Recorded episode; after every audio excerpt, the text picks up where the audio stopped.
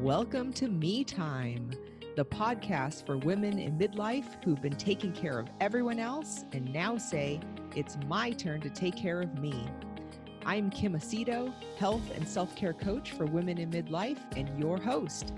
Thank you for spending your precious me time with me right now. Enjoy the show.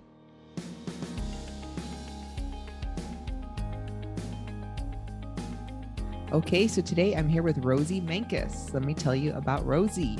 Rosie is a life coach and author of Find Your Joy and Run with It, a heartwarming memoir about overcoming her second battle with cancer, the transitioning of her mother into an assisted living facility, and the unexpected loss of her brother, all within one year. Rosie's recovery from these major challenges inspired her to become a life coach in order to help people pull through paralyzing adversity. Rosie is a resident of New Jersey, where she lives with her husband, and she is the mother of two grown sons. Rosie, welcome to the Me Time Midlife podcast. Thanks for having me, Kim. So glad to be here. Yes. Well, thank you for coming on, and I'm looking forward to you sharing more about your story. But before we begin, uh, why don't you tell me what you enjoy doing during your me time? So I have this little thing I call me time must do's, and it's otherwise known as non-negotiable, something that I stole from a friend. Her name is Kate. So my me time must do's are I must move my body, exercise at least three times a week. Um, I start every morning with gratitude. I wear a, a, bracelet. It's called the blessings bracelet. It has four beads on it. And every day I acknowledge four blessings in my life. Um, I do daily med- meditation. And I also, uh, it's really important for me to do acts of kindness because I find that when you are kind to people, it comes back to you tenfold but also I do kindness for myself. I purposely make sure I incorporate something joyful in, that's just for me into my daily activities. So I'll it'll be something like I'll write in my journal. Today I found joy by doing and fill in the blank. It could be yoga, it could be sitting in the sun reading a book, it could be taking a bubble bath, whatever it might be, but it's just me time. That's great. I love it. Now, were you doing all of these things before your year of losses, or did this kind of occur after that? So it really occurred after. I wasn't doing any of this before that. I wasn't even attuned to that as being something that people did. Um, I was just always kind of like uh, thinking about past things and worrying about future things. And I, I wasn't staying um, in the present or um, actually giving any sort of self care. I didn't really even know what self care was until I went through this um, very difficult journey. And that's where this soul started to come and become integrated into my life. Mm-hmm. Wow. Wow. So there was a, a definitely a blessing for you coming out of that year of losses. So let's talk about your year of losses. So I kind of shared in your bio um, a few of the things that happened, but can you kind of give me a little bit more details about that year? Yes. Yes. So it was a very difficult year from September of 2015 to September of 2016. During that year, my family and I had to transition my mom into an assisted living facility due to the progression of her dementia. She was very fearful and resistant, and it was a very, very difficult transition.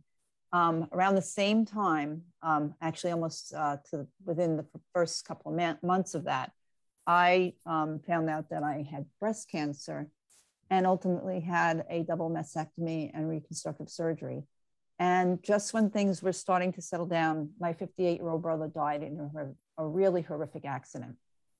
And during that time, my losses were I lost my mom, not physically, but I lost her, you know, the ability to be with her. And um, she was my confidant, she was like my best friend. Um, and I lost her mentally. I also lost my breasts, which are, you know, part of our feminine identity. And then I, I also lost my brother. And I was, as you might imagine, when so many things are heaped upon a person in a very short period of time, I started to live a life filled with despondency and despair. And, um, you know, I know we'll talk about it a little later, uh, but I wrote a book about how I went from this really, really dark place where I didn't even want to get out of bed and, and how I worked my way to healing and wholeness. And people that have read my book have said that they've learned so much about how they can implement some of the things that I did and incorporate them into their lives by reading my book. Absolutely. Yeah, I definitely want to talk about that. Let me ask you what what kind of occupation um, if any i don't want to assume you you worked but um, what were you doing before you became a life coach before all this happened and you wrote this book and became a life coach? What what did your life look like before all of this happened? So um, for you know for the most part it was it was a nice life. I you know i have um, a loving husband and two really good sons and i spent about um, well actually it's about nine and a half years now working with nonprofits to help them and introduce them to corporations so that they could uh, talk and create partnerships and you know raise funds and awareness for the nonprofits that I represent. And I've been doing this for about nine and a half years, and it's been you know pretty rewarding and uh, successful in terms of the, t- the types of uh, meetings I've put together for the nonprofits for them to partner with corporations to do really good things. Right, right. And what about you shared a little bit earlier about you know your me time. Oh, so like tell me more about what your um, lifestyle was like before you started living in the present. So it, it basically there was this a different kind of mindset. I was, you know, living and doing things, but I was also not really in the present focus of time because I I was just so busy. You know, I had younger kids and I had a job and and it's only when I started to see what like what was taken away from me during the, the time of that really bad time of adversity that I realized that wow, I needed to figure out a way to go and get to a place of wholeness and healing and and to a place where I could be in the present moment because you know yesterday is gone. Tomorrow is not promised. Um, i'm a two-time cancer survivor I lost my brother and lost my mother, not, you know, physically, but mentally. And, you know, the present moment is the place to be. Right, right. Yeah. Thank you for sharing that. I wanted you to share that too, because I want, you know, I always try to make a space for women listening who can relate to, to, you know, this time in your life. Mm-hmm. Right. So, um, and then just also being able to believe that you can get out of that and you can learn how to be in the present. You can learn how to develop mindfulness and and joy and and all of those different things. So um so how were you able to to come back from those losses? Like you said you couldn't even get up out of bed in the morning. How did you get from that place to you know being able to get to the point where you can write this book you can write about it and then help other people you know also find their joy as a life coach? Yeah, I mean, so it took time. You know, I'm like it's not an overnight thing. Of course, I look at it as a fractured or, or broken, um, something that's fractured or broken, and it takes time to heal. And the thing that I learned, uh, especially that this is, uh, I've experienced physical pain, of course, because I've had major surgery, but it's emotional pain. And what I found that as I went down that path, it's not, it wouldn't be just one big thing because I was so big picture. Like I could just do this one big thing, I could fix it. I could do this other big thing, I could fix it. But it, it would be more like a series of small things brought together. So I mentioned before the blessings bracelet to you, and you know how I practice gratitude. But when I was trying to figure out how I was going to get out of this despondency and despair, I needed to figure out how to become happy because you know when you're in a bad place you're not happy. So one day i just sat down with my journal and i decided to write five things that make me happy. And i couldn't come up with anything because i wasn't. And it was you know very disappointing. So i said okay take a step back and write five things that used to make me happy. And i wrote them down and they were very very basic you know bottom basic things. But then i used affirmations and I would say them over and over each day until which point that I really believed that I could do them again and I can incorporate them into my life. So that's one thing. But another thing was I did a lot of self examination and I took a look at things that I gave up during that awful year. And one of the things I gave up was I stopped turning on the radio because I stopped believing in things that would make me happy. So I couldn't fathom listening to a song, connecting with the lyrics. But music is so important to me. And I, I you know, I, it was like that was something that I should have kept in my life. So I worked toward integrating music back into my life, you know, simple music from maybe when I was a teenager to start, then just maybe fun music. And then I went for the gusto for the songs that really resonate and like lyrics speak directly to you. But then another thing, which was really big, was that I had to dig deep and face my fears because one of the things after my surgery, after my mastectomy, I had this social anxiety. It was that I felt that if I met up with people that I hadn't seen since before my surgery, they may not, um, upon greeting me, they may not look in my eyes. They may look down at my breasts first. And I know that sounds crazy, but it does happen, not to everybody, but it happened for me. And that made me feel uncomfortable and different and changed. But it wasn't only that, it was also that when I met up with people after the surgery, instead of saying, How are you? they would say, I heard what happened. And then I had to share, you know, my story, a very personal story with people. So, in order to get through that crippling social anxiety where I didn't want to go to events where I thought I would meet up with people, which usually would be a, a great thing for me because I'm a pretty social person.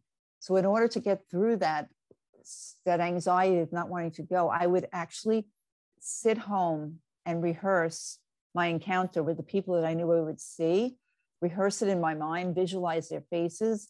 And that helped me when I got to the actual event to push through and be able to feel comfortable with, with having to do that. So that was a big thing for me, you know, building the confidence and courage for these encounters with others. Um, and then, mm-hmm. and then the last thing I wanted to just share is that um, mindfulness. We, you know, we, staying in the present mo- moment you know, having a bit, very busy brain, always worrying about the past or, you know, worrying about maybe a future test or medical procedure or whatever that I might have to, to be. But being able to stay exactly where my feet are planted at the, at the moment and not miss the beautiful gift of now. Because as I said before, you know, the, the past is gone, the future is not promised. But, and I've had, as I said, I've had two cancers and I've had loss in my life but the present moment is here and the beautiful gift of now is here. And staying there is what helped me and was really pivotal to my healing. Wow. Wow. Thank you for sharing all of that. Um, yeah. So, how did you figure all this stuff out? Did you have a coach or did you just kind of, I don't know, take that time of introspection and self-reflection to figure out how you were going to get out of this. so it was a combination it was a combination. I you know i, I actually had a therapist um, and that was important to me because mm-hmm. at the point where i was back in november of 2016 and this is after everything happened i was really kind of limping through life and i knew that i couldn't go it alone.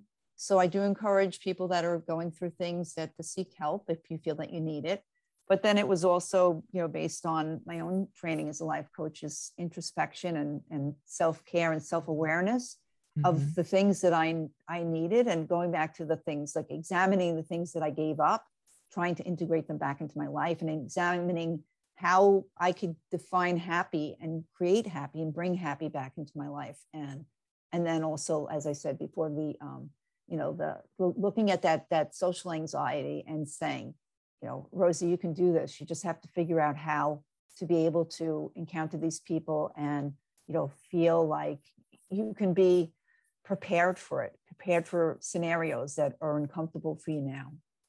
Right. Great. So you mentioned mindfulness and being in the present moment. I mean, you can't be in the present without being mindful. Um, so, you know, can you explain a little bit more about how you use mindfulness um, to stay in the present? Because I think that's really the key. So how do you do that? So there's a couple of things like so getting back, getting to starting with like a grassroots kind of thing.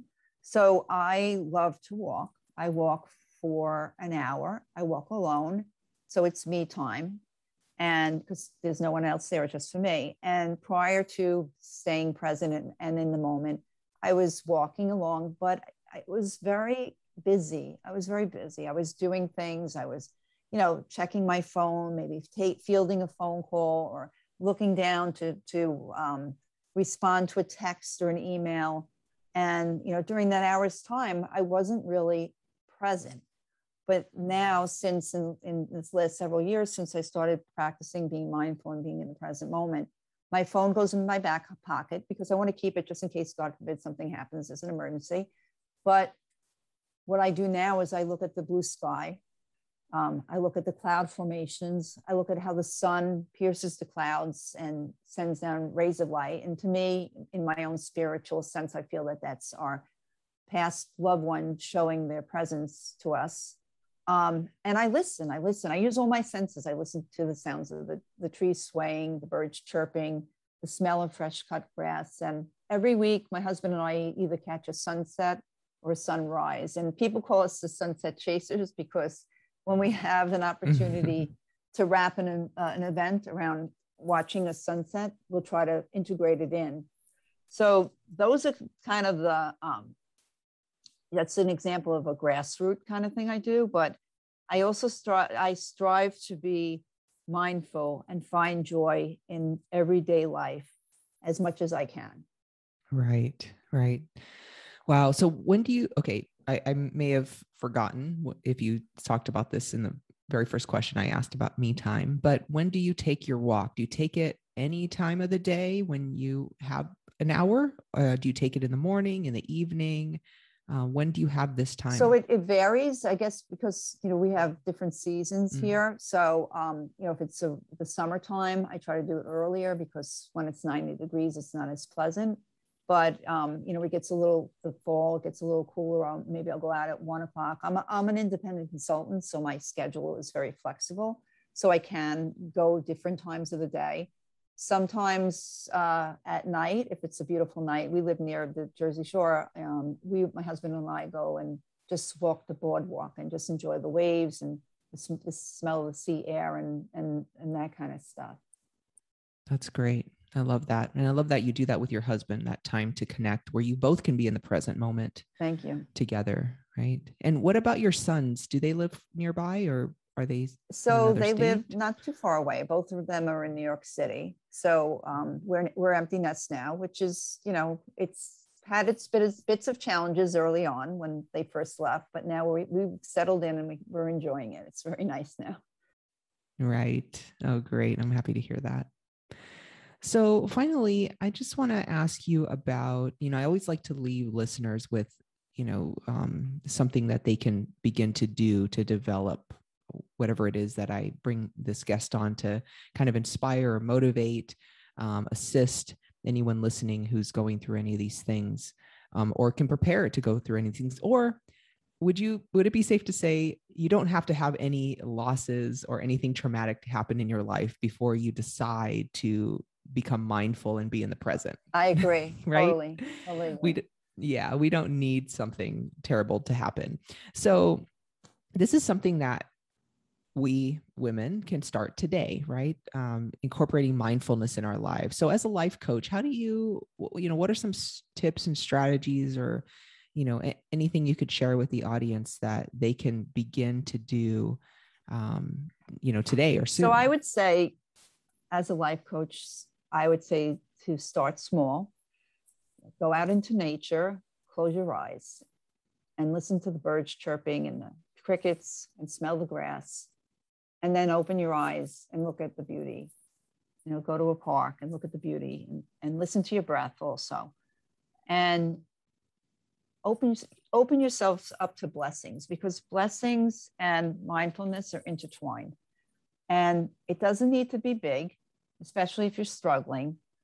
But even when you're going through hard times, you can still learn to have some joy in your life every day. And I'll give you an example of, of kind of like a personal thing.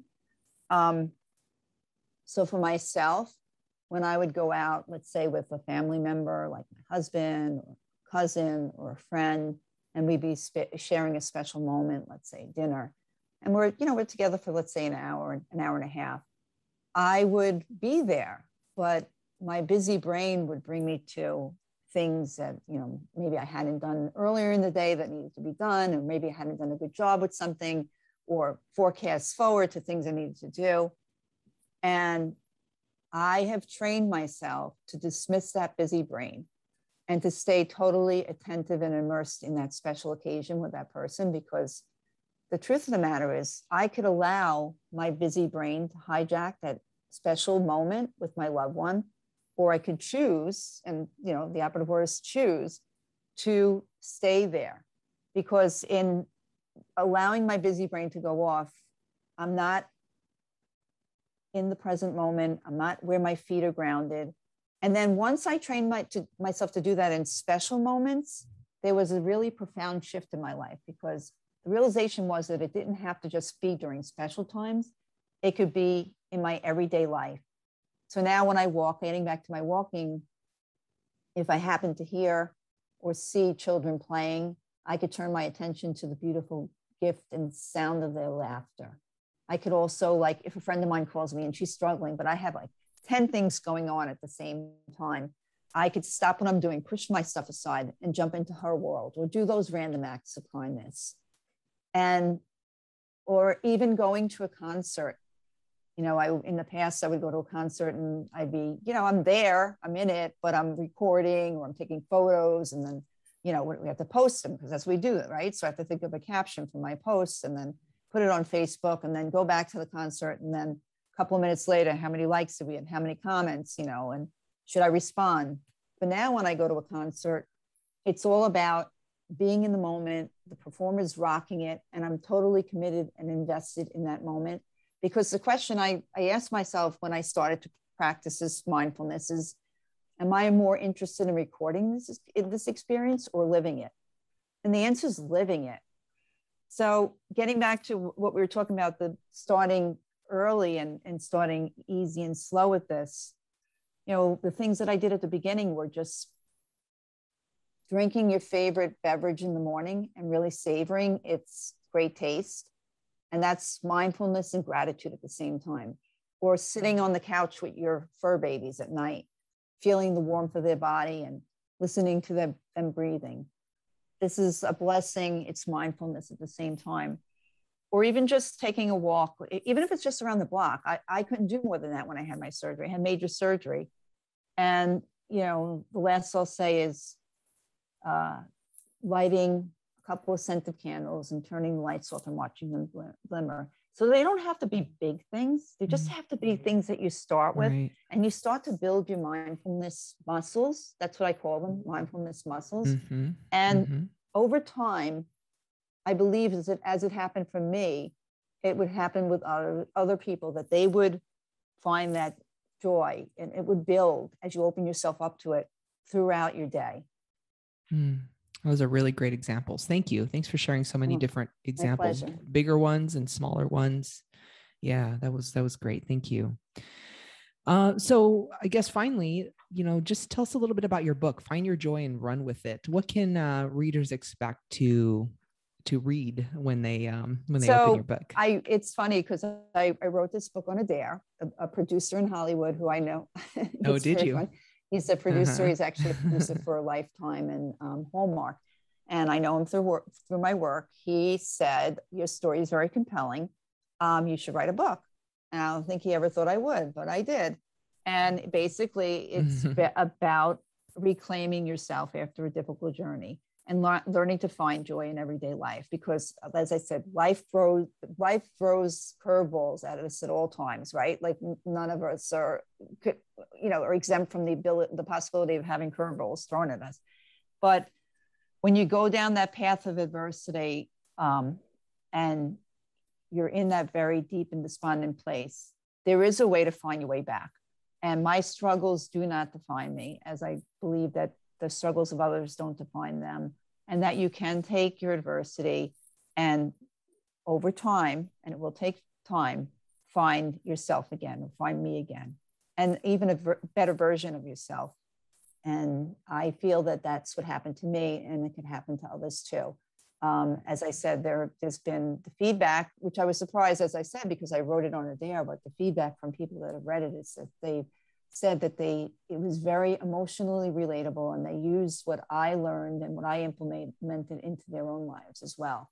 That's great. Wow. To think you just did this on a dare and that you weren't, you know, maybe you didn't know what an impact this book was going to have on other people's lives and and to hear those hear that feedback I bet is is is wonderful and, and also keeps you accountable to you know keeping this up yeah. yourself right i know that as a health and wellness coach i mean even when i don't feel like it i um i keep practicing what i preach because it's a part of my identity and brand and it's who i am and who others expect me to be and who i want to be so um, you know continuing to be mindful and being in the present moment and um, continue to build that skill. It is a skill, and it's like you said, it's a mindfulness mu- muscle. Yes, How'd building the mindfulness muscles. Yeah, mindfulness.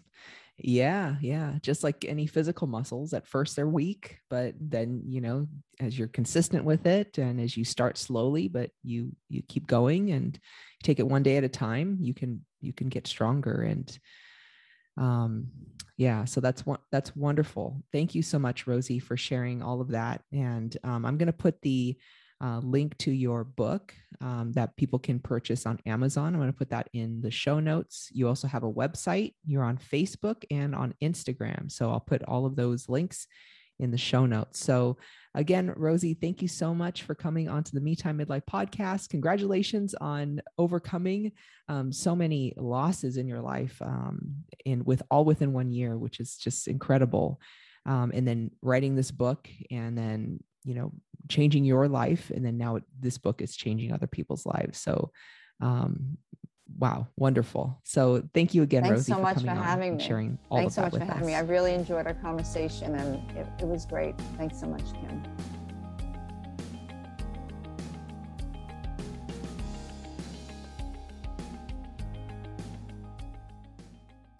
If you find the Me Time Midlife podcast valuable, there are many ways you can support it.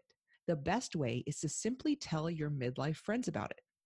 It also helps the show's visibility if you rate and review it on iTunes, Stitcher, or simply directly in your Apple Podcast app if you listen to the show that way. And if you want more me time in your life and continue the conversations we have on the show with other women on a similar journey, consider joining our Me Time Midlife community on Facebook. Simply search for Me Time Midlife Community in your Facebook search bar or go to metimemidlifepodcast.com to learn more. Thank you again for listening. And until next time, remember, you've been taking care of everyone else. It's your turn to take care of you.